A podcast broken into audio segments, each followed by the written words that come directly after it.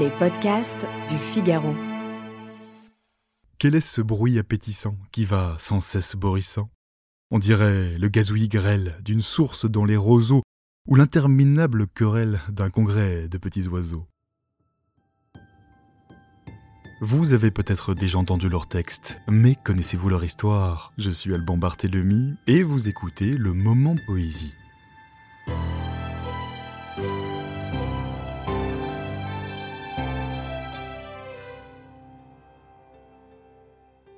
Amis de la poésie, bonjour. La poésie n'est pas qu'une affaire d'initiés, bien au contraire. Elle peut même être au cœur du quotidien. Un homme l'a parfaitement démontré, un poète à ce point prolifique qu'il a laissé plus de 150 000 vers à la postérité. C'est davantage que le célèbre Victor Hugo. Raoul Ponchon naît en 1848 à La Roche-sur-Yon. Sa famille se déplace à travers la France au gré des détachements militaires de son père et la famille finit par s'installer à Paris en 1866. Il travaille d'abord comme employé de banque jusqu'à la fin de la guerre franco-prussienne en 1871. La même année, son père décède.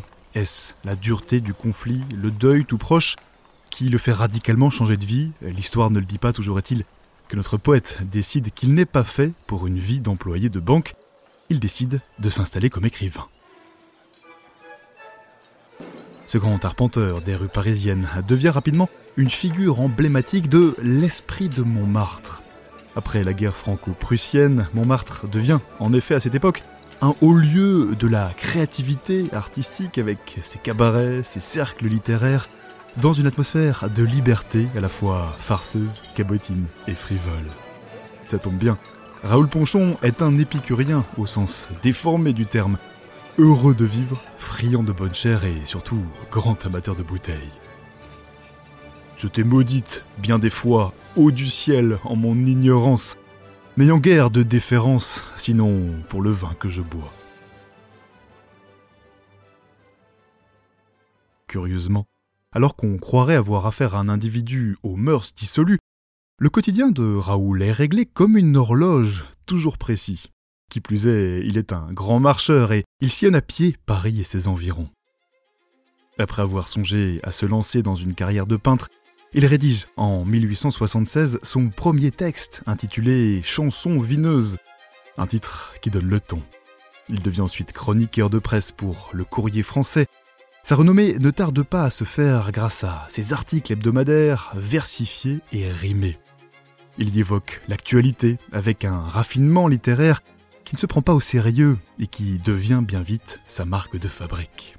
En dehors de ce métier de journaliste-écrivain, Raoul écrit aussi de nombreux poèmes, une production diablement spirituelle, selon les dires de Paul Verlaine. Ces textes se distinguent par des odes à la bouillabaisse, au saucisson ou encore à la soupe à l'oignon. Notre poète refuse la poésie parnassienne. Il préfère cultiver une écriture légère, imprégnée de second degré, parfois satirique, volontiers argotique et grivoise. Mais le ton est faussement dilettante. Il se trouve au café de Cluny d'ailleurs lorsqu'il apprend sa nomination à l'Académie Goncourt en 1924. Je suis un poète de troisième rang. Je ne puis admettre qu'on me mette au premier.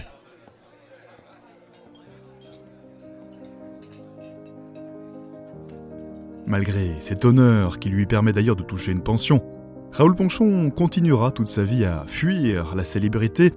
À ses yeux, sa production littéraire ne dépassant pas le stade de l'exercice de style.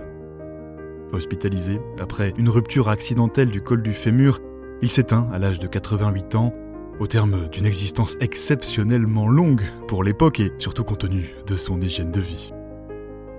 Raoul Ponchon aura néanmoins su démontrer avec une incroyable verve que la poésie peut aussi chanter la vie et ses petits bonheurs du quotidien dans tout ce qu'il y a de plus naturel et de nécessaire. Un poème de Raoul Ponchon, La soupe à l'oignon. Quel est ce bruit appétissant qui va sans cesse borissant? On dirait le gazouillis grêle d'une source dans les roseaux ou l'interminable querelle d'un congrès de petits oiseaux. Mais cela n'est pas. Que je meure sous des gnons ou sous des trognons, si ce ne sont pas des oignons qui se trémoussent dans du beurre. Un Qu'est-ce que Bibi disait? Et ce bruit sent bon qui plus est. C'est à vous donner la fringale. Traitez-moi de syndic des fous, je n'en connais pas qui l'égale. Qu'est-ce à dire? Je m'aperçois que j'en ai repris quatre fois. Parbleu. Je n'en fais point mystère, mais j'en veux manger tout mon sou. Allons bon, il n'en reste plus. Eh bien, alors il n'en faut plus. Ayons quelques philosophies. Une soupe se trouvait là, elle n'est plus là. C'est la vie. Que voulez-vous faire à cela? La soupe la plus innombrable finit tôt par nous dire adieu. Et je ne vois guère que Dieu, finalement, de perdurable.